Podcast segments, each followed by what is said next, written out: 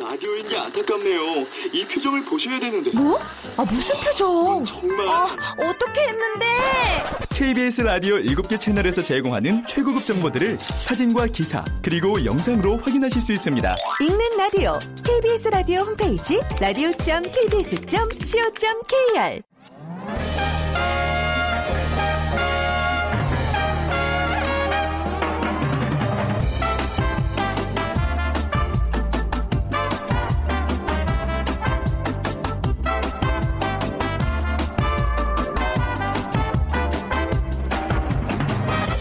안녕하세요. 빅데이터로 보는 세상 아나운서 최현정입니다. 오늘 어깨 좀 펴셨나요? 내일 입춘을 앞두고 공기가 한결 부드러워졌습니다. 서울의 낮 기온이 6도까지 올라갈 거라는 예보인데요. 그동안 도대체 겨울 맞아? 하면서 불평 아닌 불평을 했었는데 이번 한파는 뭐 제대로 겨울다운 겨울을 느끼게 해준 것 같죠? 그런데 다시 역습이 시작됐습니다. 겨울의 상징 고드름, 얼음이 녹으면서 흉기로 둔갑했고요. 슬그머니 불청객 미세먼지가 찾아왔습니다. 또 이번 주말에는 눈 소식까지 있습니다. 겨울이 다 지날 때까지 마음의 긴장을 늦추지 말아야 되겠습니다. 자, 명절과 연휴가 이어졌던 지난 한 주, 명절 후유증 진짜 다들 잘 극복하고 계시는지 모르겠네요. 어느새 새 주말을 앞두고 있는데요. 자, 잠시 후 세상의 모든 빅데이터 시간에 지난 한 주간의 화제의 키워드 모아서 정리해 보고요. 빅데이터가 알려주는 스포츠 월드 시간에는요. 빅보이 이대호 선수의 복귀, 흥행 대박 예감이라는 주제로 얘기 나눠보겠습니다. 자, 오늘 빅퀴즈 드리죠. 지난 월요일까지 설 연휴가 이어지면서 이번 주는 더 짧게 느껴집니다. 이번 설 명절 여러분들은 어떻게 보내셨는지요? 혼자 보낸 혼설족도 늘었다고 합니다. 명절을 지내고 귀경길에 여행지를 거쳐 돌아가는 여행지를 거쳐서 이렇게 돌아가는 사람들이 많아졌다고 하는데요. 고향에 갔다가 바로 집으로 유턴하는 것이 아니라 여행지를 거쳐서 돌아오는 사람. 알파벳 이것의 모양과 비슷하다고 해서 이것 쪽이라고 합니다. 무엇이라고 할까요? 어렵다 이거. 1번 대가족, 2번 배낭족, 3번 디턴족, 4번 이산가족. 아, 저는 사실 이 문제를 지금 처음 접하는데, 아까 알파벳 이렇게 좀 이렇게 둥그렇게 이렇게 돌아가는 모양에, 그러니까 1번 대가족, 2번 배낭족, 3번 턴족, 4번 이상가족 중에 정답 고르셔서 휴대전화 문자메시지 지역번호 없이 샵 9730으로 보내주시면 됩니다. 짧은 글은 50원, 긴 글은 100원의 정보 이용료가 부과됩니다.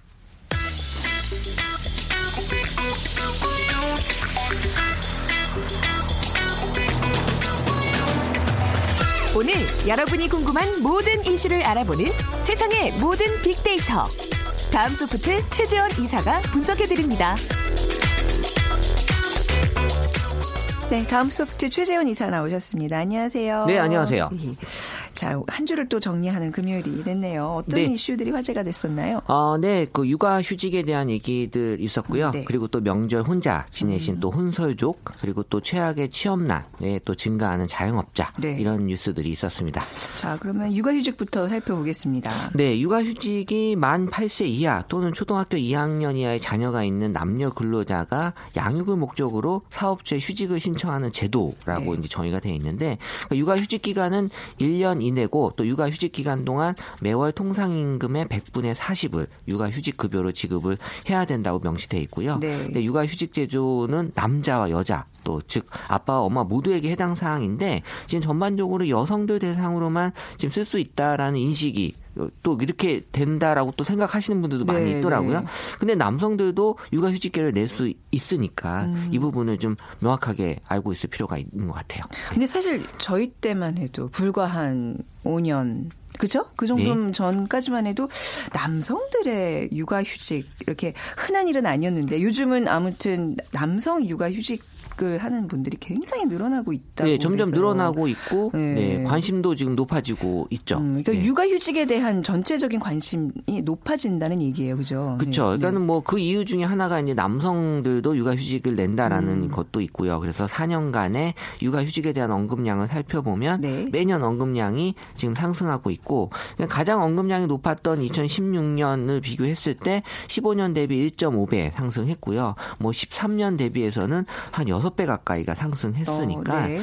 지금 2017년 현재까지 23,000건으로 또 2016년 동기간 대비 4배나 증가한 것으로 지금 관심은 점점 높아지고 있다. 네. 그러니까 종합적으로 육아휴직에 대한 관심들이 높아지면서 뭐 어떻게 할지에 대한 고민들을 많이 하시는 것 같아요. 네. 네. 그러니까 실제로 육아휴직을 내는 이게 언급수가 아니라 직장인들의 수는 어느 정도 늘어난 거예요? 그러니까 고용노동부 자료에 의하면 네. 육아휴직을 신청하는 직장인 수가 2016년 89,795건, 네. 2015년 87,339건으로 15년보다 약간 높게씩 증가하고 있다라는 건 보여지고 있었고 숫자상으로는요. 네. 네. 또 이 중에서 남성들의 육아휴직 신청자 수만을 살펴보면 전체 휴직자 중에 16년 남성 육아휴직자의 비중이 8.5%를 돌파했기 때문에 그러니까 15년에 2.9%라에 비하면 많은 남성 육아휴직자 비중이 높아졌다라는 네. 게 이제 알 수 있었다라는 거고요. 그러면서 당연히 관심도 이제 남성 육아휴직으로 사람들이 관심이 높아지고 있다. 그리고 아빠의 달이라고 하는 게 있어요. 아빠의 달이요? 네. 그래서 아빠의 달이라는 게 있어서 이 급여 기간이 1개월에서 이제 3개월로 늘어난 데도 있고 네. 그러니까 아빠의 달 제도 같은 경우가 이 부부가 같은 자녀에 대해서 순차적으로 육아휴직을 사용하는 경우에 두 번째 사람의 육아휴직의 3개월 급여를 통상임금의 100%까지 지원하는 제도 네. 뭐 이런 다양한 제도들이 있기 때문에 이 좀 많은 관심들을 갖고 있는 것 같아요. 네. 그래서 아빠의 달 이용자 수가 2,700명으로 15년보다 2배가량 증가됐다고 합니다. 그러니까 점점 이 기업들 뭐 국가에서 지정하는 어떤 그런 법률적인 육아휴직 그런 규정 말고도 기업마다 가족 친화형 어떤 제도들을 굉장히 많이 운영을 하고 있어요. 이런 거 잘 살펴서 다니시면 충분히 뭐 충분하진 그럼요. 않지만 네. 엄마 아빠가 번갈아가면서 충분히 뭐 아이를 볼 수 있는 시간 확보할 수 있을 텐데 네. SNS에서 말하고 있는 육아휴직은 어떤 것들이 언급이 되고 있나요? 그러니까 지금 육아휴직에 대해서 인물 연관어로 살펴보면 뭐 아빠와 남편의 언급 비중이 조금씩 늘어나곤 있지만 네. 여전히 엄마에 비해서는 상대적으로 많이 떨어져 있다라는 게 SNS 상에서도 보여지고 있고요. 네. 그러니까 엄마의 경우 이제 언급량이 가장 높은 그런 인물인 건 당연하지만 그 육아휴직 관련돼서 이 이미지에 대한 분석을 해봤더니 뭐 승진, 해고, 박탈 이런 박탈감 같은 네. 표현들은 내가 직장생활에서 좀 뭔가 어려움을 육아휴직 때문에 갖고 되는 게 아닌가라는 걱정을 많이 한다라는 거고요. 그리고 또 증가하는 키워드로 뭐 복귀, 뭐 삶 이런 네. 키워드가 나타나는 거 봐서는 다시 또 이 직장생활 한다는 거에 대한 부담 이런 것들이 지금 SNS 상에서 많이 보여지고 있었습니다.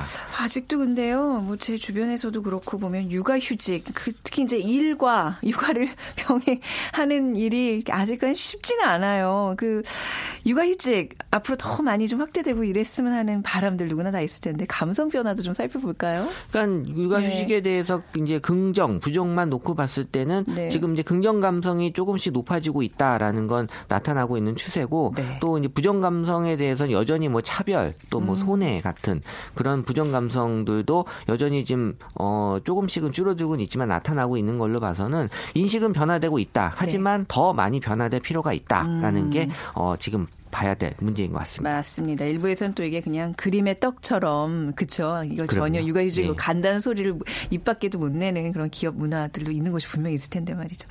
자, 다음 키워드로 넘어가 보겠습니다. 네. 다음 네. 키워드는 명절 혼자 보내는 우리 그 혼설족에 대한 얘기인데 이번 명절 때도 네. 혼자 보내신 분들 많이. 혼설족이라고 이제 말 그 단어가 네. 생겼네요. 그러면 네. 추석을 혼자 보내는 건 뭐라 그래요? 그러게 혼추족이라고 해야 되나요? 추석 좀 언감이. 네. 네. 그러니까 어쨌든 이제 네. 이 명절에 혼자 보낸다라는 이제 그런 측면에서 혼설족이라는 표현이 나타난 건데 이게 이제 두 가지가 있어요. 정말 내 의지로 그러니까는 갈 수 있지만 이 잔소리 듣기 싫어서 안 가는 네. 그런 분들도 있고 아니면 또 정말 바빠서 또 일이나 취업 때문에 못 가시는 분들도 있고 네. 어찌됐든 혼자 명절을 보냈다라는 똑같은 공통점이 있는데 점점 5년 사이에 계속 증가하고 있다라는 게 보여졌고 그러면서 이제 명절날 혼자 지낼 수 있는 예전에 명절에 혼자 지낸다라는 건 정말 먹을 거에 대한 걱정부터 시작해서 할 것들이 걱정할 건 많았는데 지금은 이제 그런 것들을 좀 많이 또 맞춰줄 수 있는 여건이 만들어진 것 같아요. 네. 혼자 뭘 한다는 거에 대한 이제 관심은 뭐 굉장히 뭐 특이한 일이 아니라 이제 일반적인 일이 돼버렸어요. 네. 그럼요. 이제 혼자라고 하는 게 지금 명절에서만 있는 그런 행태가 아니라 네. 우리가 일반적으로 지금 혼자 하는, 그러니까는 내가 혼자 놀거나 혼자 지내는 시간이 점점 많아지는. 그래서 뭐 혼밥부터 시작을 해서 또 혼술, 혼자 술 먹는 거, 네. 그리고 혼자 여행하는 혼영 이런 것들이 지금 많이들 이 사회 현상으로 보여지고 있는데 네. 특히 혼밥 같은 경우에 2016년에 22,000여 건으로 전년도 대비 15배 정도 증가한. 그러니까 네. 혼자 밥 먹는 거에 대한 인식은 이제 완전히 바뀐 것 같아요. 그 전에는 뭐 왕따 아니야 왜 혼자 밥을 먹지라고 했는데 네네. 지금은 오히려 혼자 밥 먹는 거에 대해서는 본인도 의식하지 않을 정도로 많이들 좀 달라지고 있는 분위기인 것 같습니다. 근데 뭐 혼자 밥 먹고 혼자 영화 보고 그럴 수 있죠. 근데 설은 좀 가족들과 같이 해야 되지 않나요? 혼설족은 좀 아직은 딱하다, 쯧쯧 뭐 이런 분위기 좀 있지 그렇죠. 않아요? 그러니까는 이런 환경이 아니기 때문에 지금 그렇죠. 혼자 보낸 네. 수밖에 없었다라는 거죠. 그래서 네. 하지만 그럼에도 불구하고 긍정적인 단어가 지금 증가되고 있다. 혼설족에 대한 반응이 그러니까 신난다, 괜찮다, 즐긴다. 이거는 어쩔 수 없는 환경을 본인 스스로 좀 즐긴다라는 그런 느낌으로 해석하면 될 것 같은데요. 네. 하지만 이제 명절날 요새 그 가장 많이 뜬 키워드 중에 하나가 그 조상덕이라는 표현이 올라왔어요. 네. 그래서 뭐 조상덕 본 사람은 해외여행 갔고. 조상도 못 본 사람은 시골로 내려갔다라는 표현이 네. 사실 어떻게 보면 우리가 정을 나눠야 될 명절에 괜히 가서 막 상처를 주고 하는 일들이 좀 많아지다 보니까 이런 것들에 대한 사회적인 지금 여건이 어렵고 경제가 환경이 안 좋아져서 이런 거에 대한 지금 고민들을 많이 하셔서 네. 혼설족에 대한 얘기들이 많이 올라오는 것 같아요. 네, 함께 어울릴 수 없는 어떤 여건 처지 때문에 혼자 보내는 혼설족들 명절을 어떻게 보내나요? 그러니까 일단 혼설족들은 네. 혼자 보내야 되기 때문에 뭐 공부를 한다거나 공부요? 네, 또 그 영화를 본다거나 또 공연 관람 또 그동안 못했던 미용에 또 관심을 두는 그래서 뭐 자기 개발 시간으로 활용하시는 분들이 좀 많이 있고요. 또 한 어학원에서는 이제 명절 대피소라고 해서 명절 네, 대피소요? 그러니까 뭐 학생들에게 네. 공부를 와서 편하게 하라고 네. 문을 닫지 않고 그리고 또 여기 비상식량이라고 해서 이제 그 학생들에게 또 먹을 것도 나눠주는 이런 어떤 그 제도도 있어. 아니 무슨 뭐 명절이 무슨 전쟁입니까? 대피소에 뭐 비상식량까지 준비해야 되고. 근데 점점 이게 작년부터 있었는데 인기가 네. 높아지고 있다고 합니다. 그러니까 집에 있으면 네. 또 스트레스 받을 일이 많으니까 학원에서 공부나 하자라고 오시는 학생들이 많았던 것 같아요. 맞아요. 네. 특히 이제 1인 가구가 빠르게 늘어나고 있잖아요. 이것과 또 혼설족 또 이제 앞으로 다가올 혼추족이 네. 늘어나는 이유 1인 가구 때문이죠. 또. 그렇죠. 네. 이제 1인 가구가 빠르게 늘어나는 게 가장 밀접한 그런 관계가 있는 것 같고요. 네. 그래서 통계청의 자료에 따르면 혼자 사는 가구 수가 520만 3천 가구로 전체 가구 중에 27.2%. 그러니까 네. 4분의 1을 넘어섰죠. 네. 그러니까 정말 앞으로도 계속 늘어날 수밖에 없는 이 1인 가구 때문에 명절에 혼자 보내는 게 그렇게 이제 좀 특이한 현상은 아닌 것 같아요. 네. 자, 마지막은 이제 취업난에 지금 자영업자 수가 증가하고 있다는 얘기네요. 네. 그러니까 이거는 이제 좋은 소식이라기보다는 취업이 안 되니까 뭐 그냥 자영업자 로 전환해서 네. 일하시는 분들이 많아졌다는 건데요.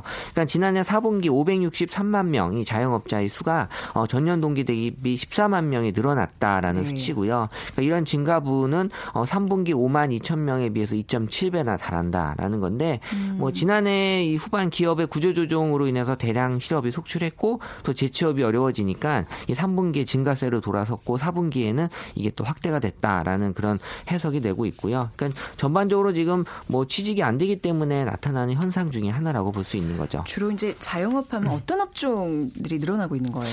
일단 통계청에 따르면 자영업의 대표적인 업종이 이제 숙박이나 음식점이 네. 가장 높게 나타났고요. 그리고 5년 연속 계속 이제 증가 추세를 보이고 있고 과거에는 자영업하면 이제 뭐 치킨집, 네. 뭐 피자집 많이 떠올렸는데 네. 지금도 뭐 치킨집, 피자집은 이 자영업 하시는 분들에게 좋은 또 지금 이 신규 입점에 많이 또 나타나고 네. 있고요. 그리고 그 다음으로 증가한 게 헬스클럽 또 네. 편의점도 각각 12.2%, 11.7% 증가됐고 또 셀프 인테리어 열풍으로 또 불어오는 이 실내 장식업 또 그렇군요. 증가됐고 부동산 중개업도 또 늘었고요.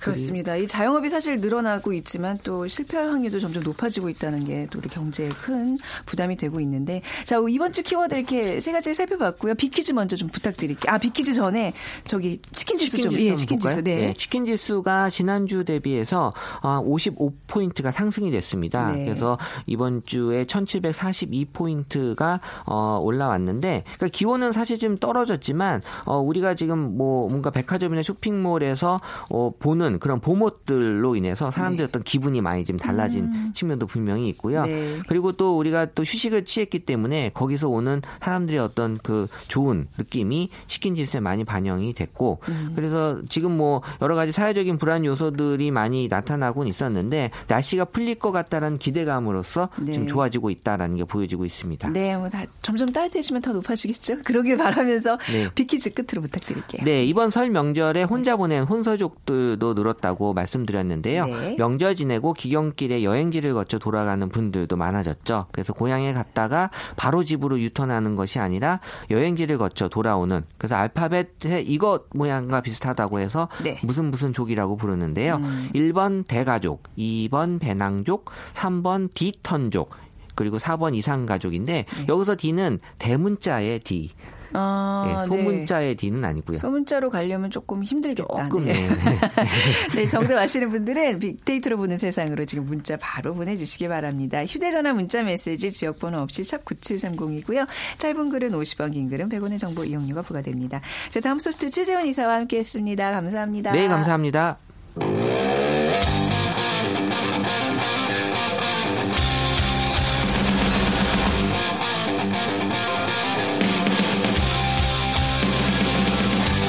빅데이터로 알아보는 스포츠 월드, KBS 스포츠국 정충희 기자와 함께합니다. 네, KBS 스포츠국의 정충희 기자 나오셨습니다. 안녕하세요. 네, 안녕하십니까. 왜 이렇게 오랜만에 뵙죠? 네, 지금 뭐 연휴도 끼고. 그렇죠. 그리고 전에는 네. 또 이제 어디 다른 데 가셔서 예. 네, 그렇습니다. 다른 일이 좀 있어서. 네. 진짜 반갑습니다. 네, 네, 반갑습니다. 근데 오늘 또 반가운 선수 얘기네요. 프로야구 이대호 선수 얘기. 복귀했죠? 네. 뭐 이대호 선수가 정말 화려하게 복귀했는데요. 네. 그 2011년까지 롯데에서 뛰었어요. 네. 엊그제 같은데 그게 벌써 6년이나 됐더라고요. 그래서 이제 예. 일본 오릭스와 네. 소프트뱅크 그리고 미국의 시애틀 거쳐서 친정으로 돌아왔는데 왜 화려한 복귀냐? 일단 계약 금액이 어마어마합니다. 뭐 얼마 정도 되면 어마어마하다고 할 수 있는 건가요? 얼마 전에 그 최형우 네. 선수가 네. 4년간 FA로 그 100억 원에 계약을 했잖아요. 네. 이대호 선수가 50억 더 얹어서 150억 원. 그러니까 연봉이 네. 거기 이제 계약금도 있고 옵션도 있고 연봉도 있는데 네. 그 계약금과 옵션을 합쳐서 50억 원입니다. 네. 연봉이 25억 원이에요. 네. 연봉 25억 원. 뭐 얼마나 받으시는지 모르겠지만 네. 상당히 큰 금액이고 이전 연봉 1위와 비교해도 네. 상당히 큰 금액이에요. 이전 연봉 1위가 김태균 선수였는데 그 16억 원이었어요. 아, 그 굉장히 차이가 많이 나는군요. 차이가 많이 나는 거고 한국 프로스포츠 최고 연봉입니다. 외국인 선수 포함해서. 네. 니퍼트 선수가 그 두산의 니퍼트 선수가 약 24억 원이 조금 넘게 계약을 했거든요. 네. 그리고 프로농구를 보면 네. 그 양동근 선수, 제가 좋아하는 양동근 선수가 7억 5천만 원. 배구는 뭐 한선우 선수 5억 원 정도. 그러니까 엄청난 차이가 나는 거죠. 스포츠 통틀어서 최고라는 얘기잖아요, 지금. 그렇죠. 네. 와, 대단하네요. 네. 이게 뭐 사람을 뭐 연봉으로 평가할 수 없지만 그만큼 이대호에 대한 기대가 크다는 얘기일 텐데. 그렇습니다. 프로는 역시 일단 모든 게 다 돈은 아니지만 네. 돈이 어느 정도의 가치를 나타내 주니까요. 그렇죠. 네. 빅데이터 봐도 네. 그 연관 검색어 1위가 네. 우승이에요. 우승. 뭐 어떤 우승을 네, 이끌 것이다. 이대호 한명 왔는데 벌써 우승이라는 단어가 나타났고 2위는 미치다. 뭐 더 열광하다 이런 뜻도 포함돼 있고 이대호가 네. 선수가 와서 롯데가 아마 미친 듯이 올라갈 것이다 이런 생각도 있는 거고 네. 3위는 기쁘다. 아. 그리고 그 뒤에도 기대감, 네. 뭐 흥행, 뭐 이런 것들이 많고 그래서 그 롯데의 성적도 성적이지만 사실은 프로야구 흥행에 커다란 기여를 할 것으로 예상이 됩니다. 근데 실제로 이런 어떤 스타급에 정말 잘하는 선수 한 명으로 팀이 우승까지도 예측이 가능한 건가요? 물론 이제 그 팀 상황에 따라서 다른데요. 네. 그 팀의 가장 공백이었던 포지션에 이 선수가 와서 완벽하게 막아줬다. 네. 그러면은 우승권까지도 충분히 갈 수 있다고 저는 보거든요. 롯데 상황이 그런 거예요? 롯데 같은 경우에는 사실 그 전에 이제 김상호 선수라든가 박종윤 선수라든가 일루수들이 있었지만 사실 네. 잘하는 선수들이죠. 물론 네. 잘하는 선수들이지만 이대호만큼의 영향력은 없었고 또 중심에 4번 타자로 딱 버티고 있다는 것이 그렇죠, 네. 그 앞에 타자, 뒤에 타자들한테까지 다 영향을 미치기 때문에 네. 뭐 우승권은 아니더라도 네. 충분히 가을 야구는 할 수 있지 않을까 이런 생각도 들고요. 또 흥행도 네. 사실은 그 유니폼 그 판매량 이런 것도 있잖아요. 그렇죠. 그 강민호 선수가 제일 많이 팔렸었는데. 아, 그래요? 그 이대호 선수랑 같이 뛸 때 이대호 네. 선수가 한 3,200장 팔면 강민호 선수가 한 2,800장 이 정도 팔았는데 지난해 같은 경우에는 강민호 선수가 2,000장 정도 됐나 하여튼 네. 동반 하락을 했어요. 그런데 이대호 선수가 오면 아마 그 판매량도 같이 급등하지 않을까. 이게 만만치 않거든요. 가격이. 네. 살짝 무식한 질문 또 하나 던져보겠습니다. 네. 이대호 선수가 예전만큼 잘하나요? 네. 상당히 잘할 겁니다. 왜냐하면 네. 일단 이대호 선수가 그 일본에서도 그 가장 최근에 그 시애틀에 있었지만 일본에서도 팀의 우승을 이끌었고 한국인 최초로 네. 일본 시리즈 MVP까지 차지했어요. 그리고 시애틀에 가서는 이제 돈보다 꿈을 찾아서 마이너리그 계약을 그랬죠. 해서 네네. 출전 기회가 그렇게 많지는 않았습니다. 하지만 15홈런을 쳤고 나름 강렬한 인상을 남겼어요. 그래서 네. 국내 와서 잘할 거라는 생각이 들고 이 선수가 사실 대한민국 최고 타자로 불러도 명실공히 뭐 네, 최고의 타자죠. 없어요. 그러니까 이 선수가 이제 그 82년생인데 어릴 때 좀 아버지도 돌아가시고 그래서 이제 할머니가 키웠어요. 그리고 중학교 때는 그 신종세 감독이라고 그분 집에서 숙식을 하면서 그랬군요. 꿈도 키웠고 감독님 집에서 그런데 네. 정말 잘 자랐어요. 2000년에 네. 캐나다 세계 야구 그 청소년 야구 선수권 대회가 에드먼턴에서 있었는데 네. 아직도 기억이 나는데 그 당시에 우승 멤버인데 당시 같이 했던 선수가 추신수, 네. 김태균, 정근우 그리고 추신수 선수와는 초등학교 아마 동기일 거예요. 추신수 선수 때문에 야구를 했다는 말까지 네, 있을 정도니까 네. 상당히 친하고 그래서 2001년에 이제 롯데에 지명을 받아서 프로에 데뷔를 했는데 이 선수가 원래는 투수입니다. 네. 근데 이제 어깨 부상을 당해서 내야수로 전업을 했는데 이대호 선수가 원래 투수였다는 사실을 다 아는 건가요? 저는 다는 모르죠. 그쵸, 잘 모르실 거예요. 그리고 네. 2002년 에피소드가 재밌는 게 있다면 이건 이대호 선수가 이제 직접 이야기를 했다고 하는데 네. 그 감독님께서 감량을 지시했다고요. 워낙 좀 거구잖아요. 네, 네. 그래서 체중 감량을 네. 너무 심하게 하다가 무릎을 다쳐서 이대호 선수가 지금까지 선수 생활 중에 이때가 가장 힘들었다. 살 빼는 게 너무 힘들었다. 살 빼다가 다치기까지 하고. 네. 근데 어쨌든 이게 정말 그 자라서 2006년에 타율, 타점, 홈런, 타격 3관왕이 됩니다. 네. 당연히 MVP라고 본인은 생각했을 수 있는데. 했을 텐데. 네. 당시 류현진 선수가 또 혜성처럼 나타나서 MVP를 네. 뺏어갔는데 결국 2010년에 네. 전무후무한 타격 7관왕 차지해서 MVP를 수상을 했습니다. 그 아까 말씀드렸던 것처럼 오릭스, 뭐 소프트뱅크에서도 최고 타자로 활약했고 미국까지 거쳐서 왔는데 제가 볼 때는 네. 롯데뿐만 아니고 이 프로야구 전체 흥행에 커다란 흥행 요소가 되지 않을까 그런 생각이 듭니다. 지금은 이대호 선수 기록들만 살펴보는데도 와. 지금 몇 분 우리가 얘기했나요? 어마어마하게 많은 이야기들이 있는데 뭔가 이렇게 이대호 선수 하면 뭔가 이렇게 재밌는 이야기들이 항상 뭔가 스토리가 있는 선수. 맞습니다. 그렇게 좀 생각을 해도 될까요? 일단 그 부산 사직구장 최초의 장애 홈런을 기록한 선수가 이대호고요. 2007년에 150m. 2010년에는 145m 날렸고 네. 2009년 올스타전 때도 장애 홈런을 쳤는데 이때 좀 재밌는 에피소드가 있었어요. 네. 그 장애 홈런을 치면 공이 바깥으로 나갈 거 아닙니까? 그런데 이제 그 당시에 그 천하무적 야구단이라고 네, KBS, 네. KBS 프로그램 야구하는 네. 연예인들 네. 그 당시에 이제 김창렬 씨를 포함해서 연예인들이 많이 왔는데 그 김창렬 씨를 태우고 온 그 매니저 차량에 그 공이 떨어져서 차가 파손이 돼가지고 당시 올스타전 그 개최 도시였던 광주 기아 타이거즈에서 뭐 변상해주겠다 이런 얘기까지 있었는데 네. 어떻게 됐는지 모르겠고. 아니 진짜 저 갑자기 그렇게 만약에 장애 홈런 같은 경우에 누군가의 차에 맞거나 누가 맞으면요. 네. 그거 누가 보상해줘요? 배상해줘요? 그 법적으로는 제가 잘 모르겠는데 네. 그 당시에는 그 홈 구장에서 네. 네. 변상해주겠다라고 했던 걸로 제가 알고 있고 네. 또 대단한 기록이 하나 있는 것이 2010년에 세계 최초로 9경기 연속 홈런 신기록도 세웠고요. 이게 네. 세계 신기록이고 또 영화배우 아닙니까? 영화배우 맞아요. 어디서 나왔죠? 해운대. 해운대에서 네, 나왔어요. 장원준 선수랑 같이 나와서 이대호 선수가 어떤 예능 프로그램에 출연해서 지금 없어진 무릎팍도사라고. 네네. 자기도 천만 배우라고. 그렇네요. 네. 강호동 씨에게 강력하게 얘기했어요. 잘 모르는 사람들은 저분이 야구 선수야, 연예인이야 이렇게 생각이 들 정도로 워낙 그 예능 프로그램을 좋아하는 것 같아요. 네. 네. 네. 저희가 이렇게 모시기는 좀 쉽진 않은데. 그런가요? 어쨌든. 네. 네. 몸값이 워낙 높으시니. 네.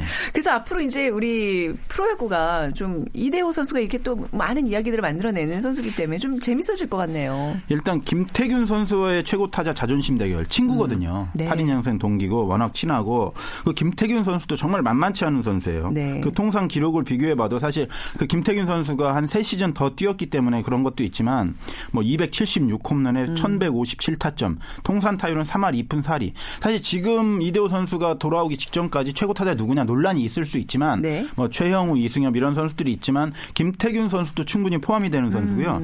이 김태균 선수가 네.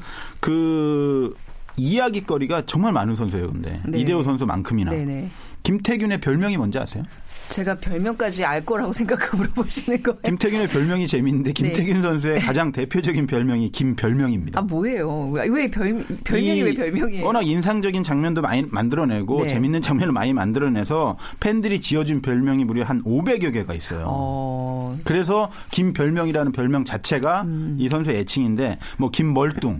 네. 어느 날 경기에서 4연타석 3진 당했을 때 김멀뚱도 있고 2007년 4월에는 그 개막전이었는데 1루로 막 뛰다가 네. 갑자기 중간에 꽈당 넘어졌어요. 그래서 김개콘, 김꽈당 이런 것도 네. 있고 네. 예, 김시련도 있습니다. 2006년에 이제 결혼하기 전인데 네. KBS의 모 아나운서가 결혼 발표를 이때 했습니다. 그러니까 KBS 모 아나운서라 그러면 이제 저희 후배라고 생각하시는데 아니고 저기 KBS 스포츠 쪽에. 아니요.